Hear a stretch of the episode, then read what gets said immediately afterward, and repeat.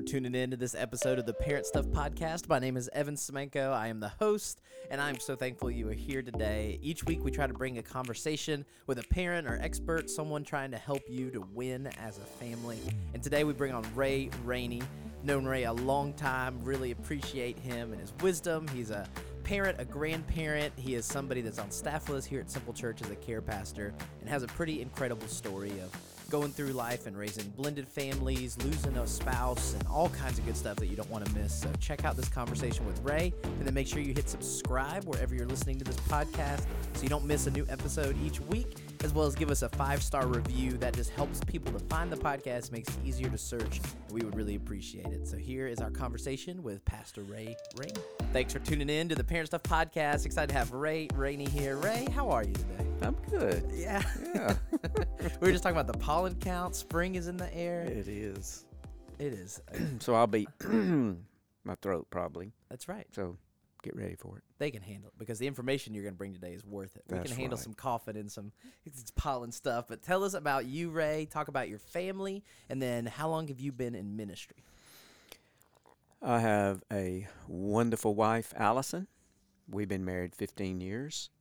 She has 2 children, of course, grown adults, as is my 2 daughters. Allison's kids live in Virginia, and so that's kind of hard on her. But thank the Lord for Zoom and FaceTime and Marco Polo. Marco Polo. Use the technology for good. My wife's a big Marco Poloer. If you don't know Marco Polo, it's like a video app that you can leave video messages and talk back and forth. So your wife, Allison, does that with her kids and grandkids. Oh, she utilizes that every day. There's a free parent tip already. Download Marco Polo. There you go. That's awesome. So you have 2 kids from previous marriages and maybe getting a little bit of that story and kind of going through of you've had quite a story, Ray. Yeah, quite a life. Yes, I mean, I have a daughter that, Raylynn, and then Amanda's my stepdaughter, but I don't call her a stepdaughter. Right. Because I raised her. I married Phyllis when Amanda was 5, so pretty much, raised her. So I'll claim it. Absolutely. They're great kids. And I grew up with Raylynn. Me and Raylynn worked together as interns at First Bossier for a year. She was a senior. I was a freshman. And we've known your family a long time. And it is quite a story. You said you had a lot of life and lots happened. So tell us a little bit maybe about, so you were married and divorced, and then you married Phyllis. Kind of walk through that phase of life and how old were you and raising kids and get into that beginning part of your story. Okay.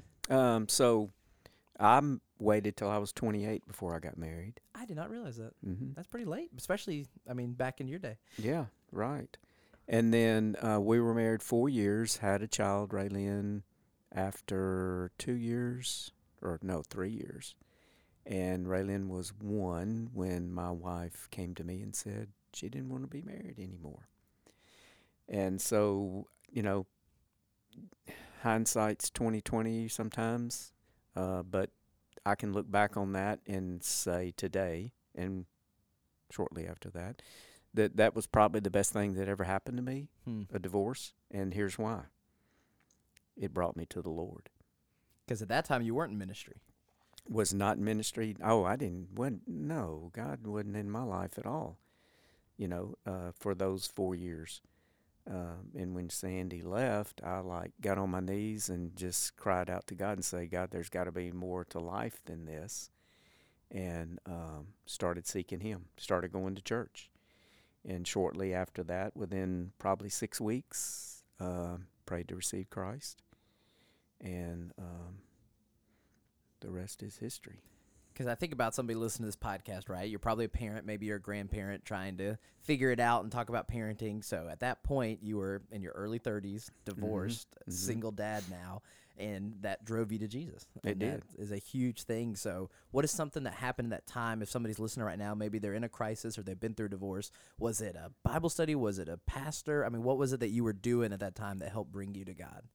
Just going to church. Yeah. Showing up. That's a big part. Showing up, and back in the day, they gave invitations at the end of the service, and I always felt like, ooh, I need to go down, or I need to do something. Didn't know what it was, never did. But I was talking to a lady on the telephone one night, Val Dooley used to be sheriff of Bossier Parish. Okay. His wife. And she just asked me, she said, Ray, have you ever, I told her I felt like something was missing. And she said, have you ever asked Jesus into your heart? And I said, no. And so I did that right over the telephone. Wow. And that's how it all, got started. Started going, really getting involved in church. Was there every time the doors open. Going to Sunset Acres, which now Springs of Grace, for a couple of years. Got married to Phyllis, and did you meet her at church? Met her at church. There's another plug for church, right? It's there you go. Great place if you're trying to find somebody. It is. And then we decided, we needed to move to another church. Ended up at First Bossier, and was there for 2 years. And the whole time I was there, I sensed God calling me into the ministry, but I fought it. What were you doing vocationally at the time? I owned a body shop. Owned a body shop for 25 years and kept saying to myself, a church is not going to hire me. It'd be a financial hit. Be a huge financial hit. For lots of reasons. I was divorced. Back in those days, churches didn't hire divorced people. You couldn't be a pastor and be divorced. No. So, one day I walked into my business, and the place was in shambles. It had been broken into. And so I said, okay, God, you got my attention. And I surrendered to the ministry. There was a guy that was a singles minister at First Bossier at that time. He resigned for no reason. I was teaching in the singles, teaching Sunday school. And he just called me and told me, he said, hey, I'm resigning, just want to let you know. And so I called Dr. Fred and said, hey, Bill's resigning. Can I take his place? You don't have to pay me. You just want to learn the ministry. And he said, sure. So I worked. That's an easy yes. Yeah. Right? Somebody wants to work for you for free. Yeah. Uh-huh. Oh, come on. So I did that for 2 years for free. 2 years. 2 years. But I had a business, so, I had income. Right. So one day, Calvary Baptist Church called me to be their singles minister. And Dr. Fred said, nope, we're going to keep you. Not going to poach you. And he started paying me. So... that was 25 years ago. And I just want to stop, though, because that's so rare, I think, is you were trying to figure out your call, what God wanted you to do, and you did 2 years of free before you took that step and went full-time. Mm-hmm. And I think, I'm going to speak for myself, being impatient, right? You want God to answer now and make it clear, and what am I supposed to do, and this is what you want, God. But you were very faithful in just showing up, giving your time, going and taking it. You were a daddy, young kids. You had other responsibilities. You had your own business, all the excuses that we can give, but you were still there serving and doing that. And I really think that that's probably why God blessed you and now got you to that point, right? Financially, it was difficult. And I think for all the dads listening, right, that's something I feel a pressure of providing for your family and balancing making money versus going and trying to do what God wants you to do. Did all of that play out? Were there times in that 2 years where you're like, I don't know if I should be doing this or not? Or was it always like, I'm here, I'm in, and then seeing that? No, I knew that's what I was supposed to be doing. Yeah. And I was willing to sacrifice income for what God had called me to do. And, again, when I look back at all that, I've never really missed anything in life, possessions or trips, or in fact, I think I've done more as a minister traveling around the world and all sorts of things that I wouldn't have been able to do had I still been in the body business. So, God always provides. He always takes care of you, when you're doing what he wants you to do, when you're obedient to him and following him. There's still going to be bumps in the road, because I've had many, many bumps. We're going to get into some of those bumps, yeah. But yeah, he's going to always be there for you. So it's a matter of trust. And that's a big word. It's easy to say. It's hard to live, right? Because we trust in the wrong things. What are some things we trust in the wrong things, right? Money, job. Status, house, car, all those things we look to as success and that things that are going to make us happy and content. And they really, when you look at them, they don't, because you're always wanting a little bit more and a little bit more. And so it never satisfies. Only thing that satisfies is your relationship with the Lord and having peace with Him. And that's counterintuitive, right? We think we can have both. We think a lot of times that if we are just like providing for the family and making money and doing those things, they'll be happy and then we'll feel fulfilled. But when we prioritize that over that relationship with God, of spending quality time with your kids, of doing those things as a dad that nobody else could do, right? You're the only dad your kids will ever have. You might be a stepdad. You'd be the father figure in their life, but they only have one dad. There's only one person that's there and be able to do that. And you can't replace that role with somebody else or babysitters or going and doing other things if you're focused more on the chasing the money and doing that. Yeah. And I know we say that, and it's easy to hear it on a podcast, but I think there's a lot of people that struggle with that balance and figuring that out and doing that. And I just appreciate you talking about that, because you can look back now in hindsight, right? You get that gift of looking back in your life, and you see that God took care of you. But I think a lot of people listening to this are probably younger parents and like, I don't know if I can do that or not. I don't know if I could take a hit and change my job, even though I'm unhappy in doing this, because I've got a car note, because I've got private school, because I've got this pressure to do these things. But ultimately, I think what you're saying and what I believe is when you trust God, when you take the step to do what you feel like is the right thing and are responsible, then the money will figure itself out. Oh, yeah. It always has. And we have less, right? I drive a 10-year-old car that's got 150,000 miles. That's a sacrifice. It's a trade-off. But the reward, I feel like, for me, and I hope that people listening see, that a brand-new car that you trade in every 2 years is not worth the being out 60, 70 hours a week, and you can find some kind of balance in that. Yeah, it doesn't happen. Yeah. So you said bumps in the road. That's a very understatement for your life. Mm. So you're married now. You've gone through. You're in ministry. And once you're a pastor, right, everything is just perfect, right? Nothing bad happens. You're following God, and everything's just fixed. Yes. That's a little sarcasm. Because that's just the way ministers' lives are. They're all in this nice little insulated bubble. This little bubble, this little box, and everything's all good. And you come to church on Sunday morning, everybody's smiling, saying, "Good morning, good morning. How are you?" "Oh, brother, I'm good. Liar, liar. Mm. And that's the way most church people are. Their lives are in shambles, but they come to church smiling and everything's good, but that's not true. And the world now, it's on social media too, right? Their world's in shambles, and they're projecting an image of what their life is, but you can't really ever trust the highlight reel you see on social media or the face they put on at church. So you were going through some really difficult times as you got in there and got into ministry and had you understated. I know you can look back on that, but I'm just trying to put myself in your shoes of what you've gone through and sharing this story. And I appreciate you doing it today, because I think there's people that will relate to the loss of a spouse, cancer, this battle. Talk about Phyllis and what happened in that phase of your life. Yeah, Phyllis had developed brain tumors. And how old was she? 51. Yeah. Well, I mean, when she died, she was 51, 52. Now, so the tumor started when she was 45, so 7 years or so of that. I tell this story all the time. 1 year before we discovered that she had a brain tumor, I did not have health insurance. And God kept pressing upon my heart, and in my mind, I kept hearing, "You need to get health insurance. You need to get health insurance." And it's not like an audible voice, right? And I think people get tripped out about this. And if you're a newer Christian, and I know it's like, what does that mean God was speaking to me? But it's time you're spending quiet, praying, reading your Bible, right? Mm-hmm. And you just have something in your gut. Mm-hmm. And I really think that's a great way to say it, that if you're not hearing from God or you don't know what God's saying, you're probably not being still and quiet enough to listen. Exactly.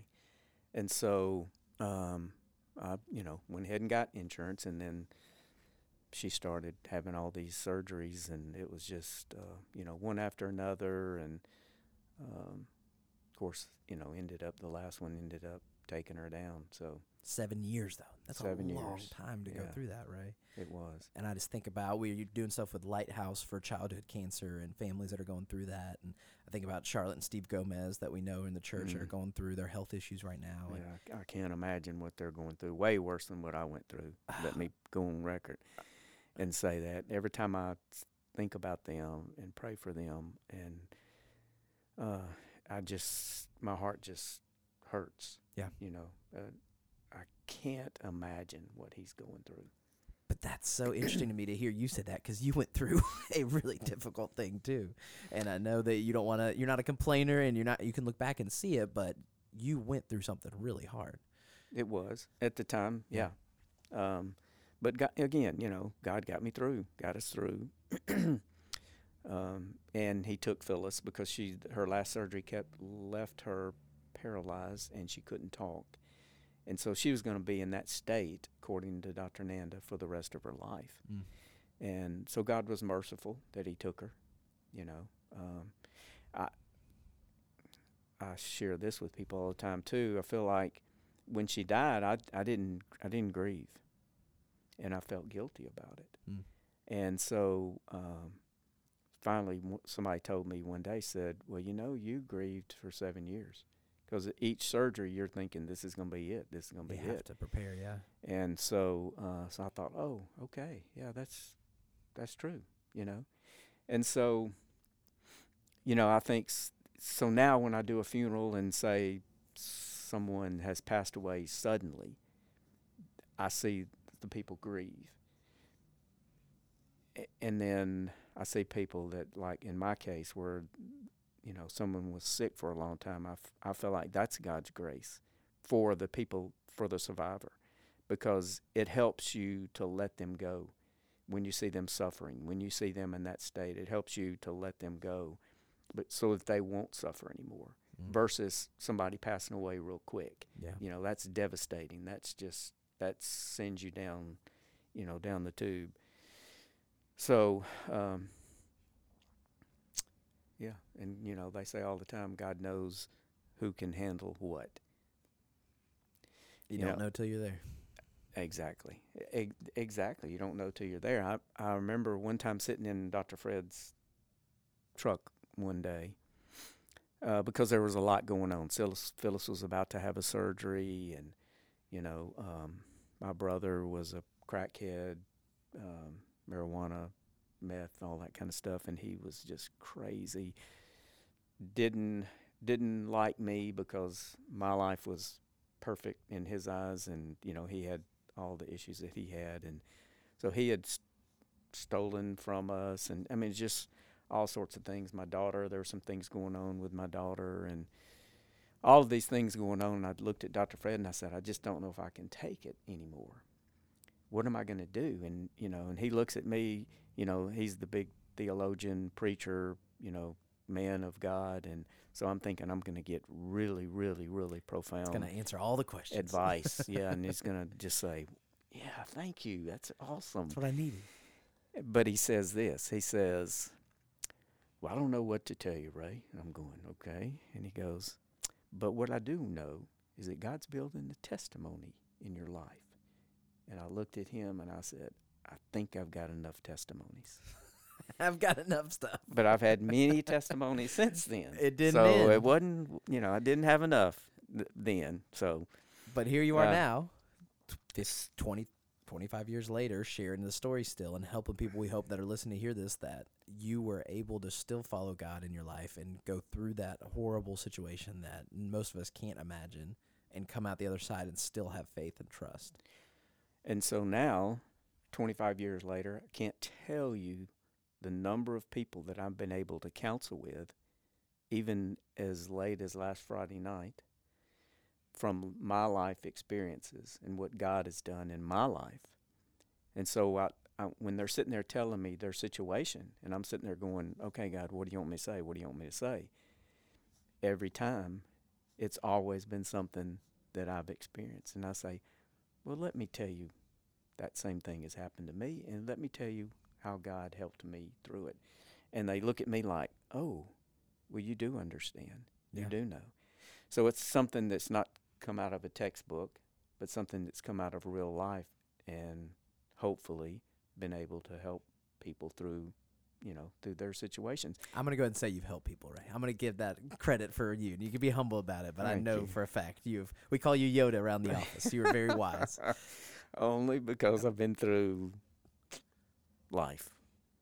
And you've been through life faithfully. I know you probably wouldn't say you're perfect. Nobody's perfect. You can't say you always did it right, but I think you can look back now and see that the fruit of what you were doing and following God is now showing and helping other people.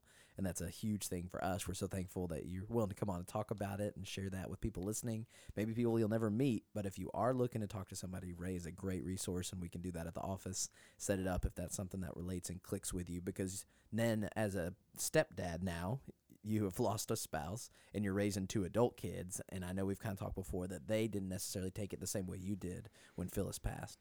No. In fact, I married Allison 1.5 years after Phyllis died. My two grown girls at the time, early 20s, mid-20s, totally rebelled at first. In fact, they were going to wear black to the funeral. To the wedding.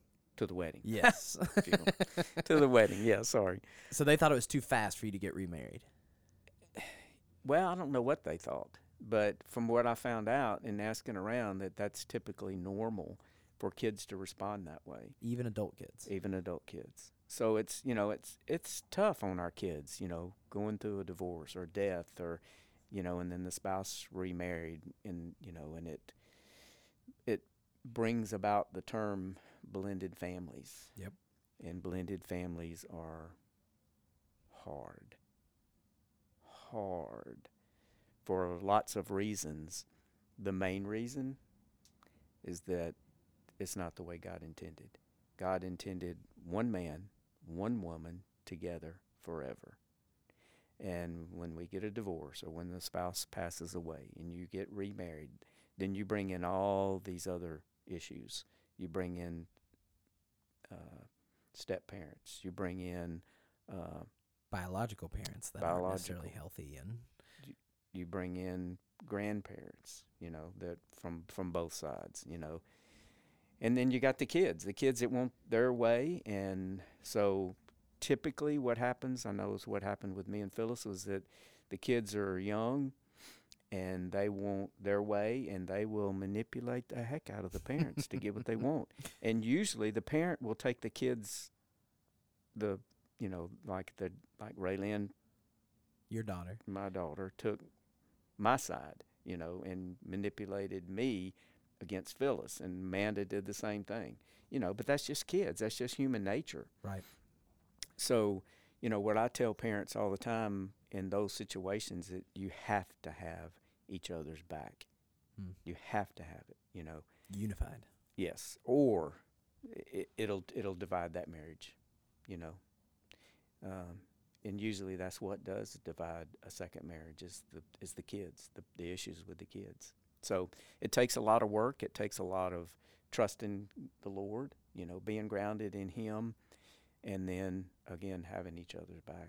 Yeah, and you talked about a resource for families when we talked before of trying to help blended families, because it is hard, mm-hmm. But you do know a great organization that can help with some of that. Yes, Gayle Grace, and the organization is, I can't run off. Let's start. Do you remember? Yeah. Okay. I should remember that, because that's all right. I called her. Yeah, you told me that she had moved. Yeah, they moved to Conway, Arkansas, but she's still available, and does seminars all over the country. Her organization has been, supplies lots of resources, and they do they do blended family. So let's start over. Let's do that conferences. Again. Yep. Okay. All right, so Ray, you told... What's the name of it? That's right, the Summit on Step Family Ministry. Step Family Ministry, okay. Yep. So, Ray, the one thing you told me that might help some families is a resource for somebody you knew personally that's trying to help blended families. Yes, that is Gayle Grace with Step Family Ministries. They do seminars all over the country. They have tons of resources that they can, help you with in the blended family situations.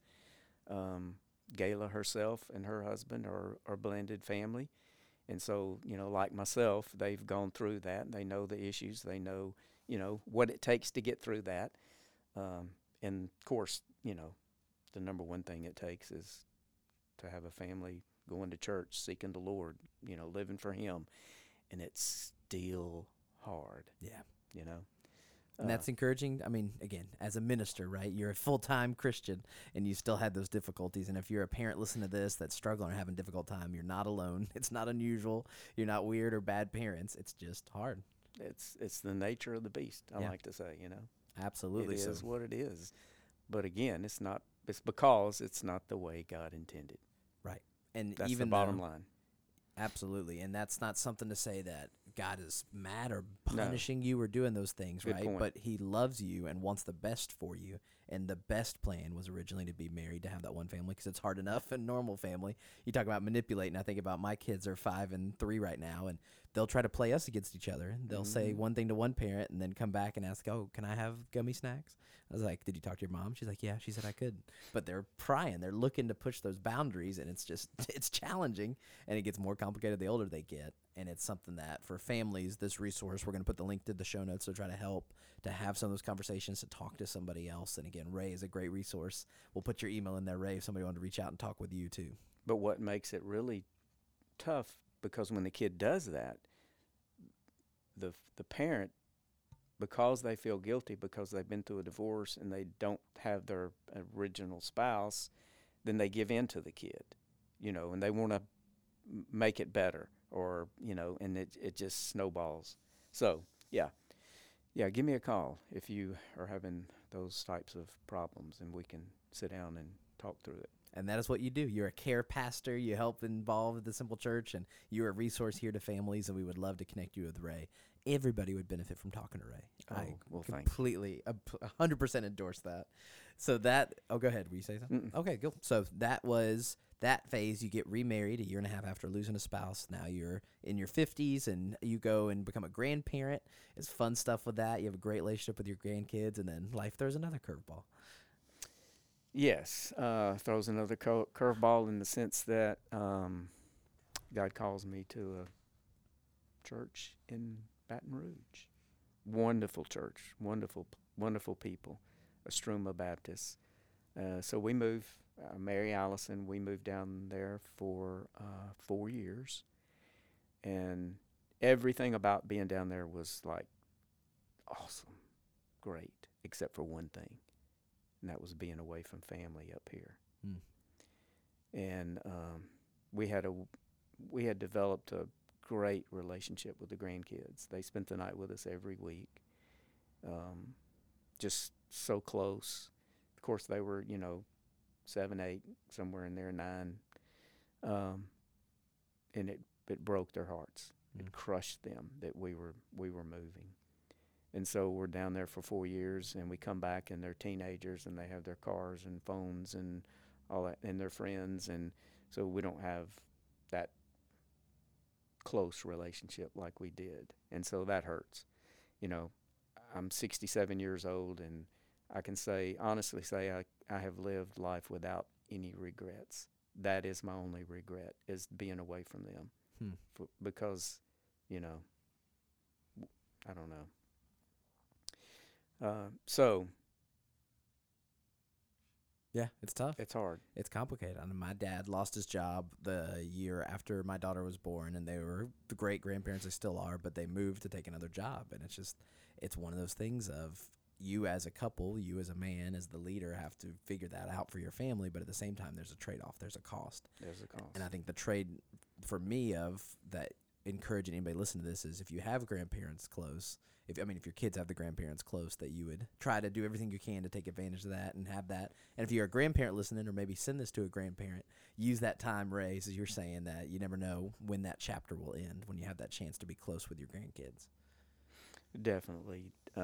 That's, most important is our families, and so make sure that you do spend that quality time. And like we talked about earlier, are you spending that time seeking the dollar, or are you spending that time doing those things that you're not going to regret later in life, and spend that time with your family? And let's be honest, it's probably hard when you're having kids spend the night. You're older, you're tired, it's very exhausting, it can be energy, and it may be even, I don't want to say selfish, but it may be the natural inclination is, they don't need to stay the night, or I didn't have anybody do it for me when I was a kid, that my kids are fine to do that. What would you say to somebody that maybe they don't keep the grandkids, or they are feeling overwhelmed or doing that? Would you say something to them as a grandparent looking back on that?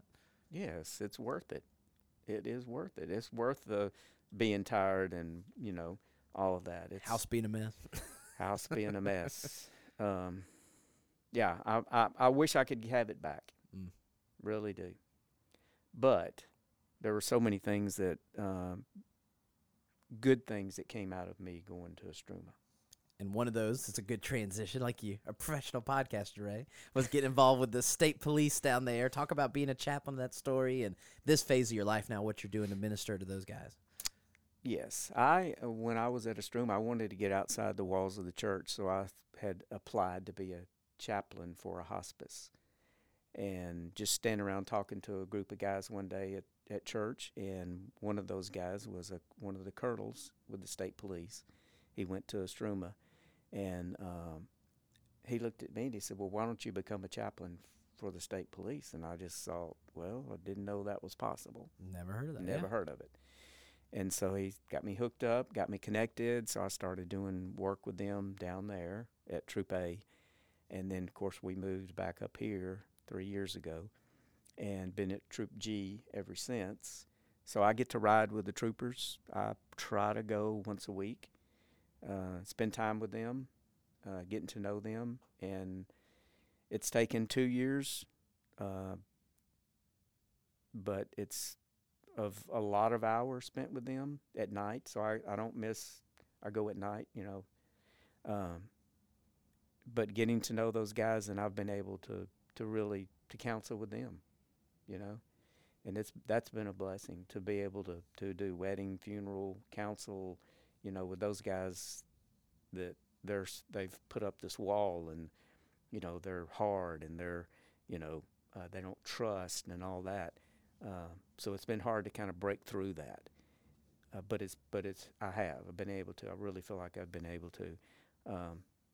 So I've done such work at Troop G that the state has recognized that, and they want me to go and teach all the different chaplains across the state what I've done here, and they want it to be done in the rest of the troops. So the state's hired me part-time to do that.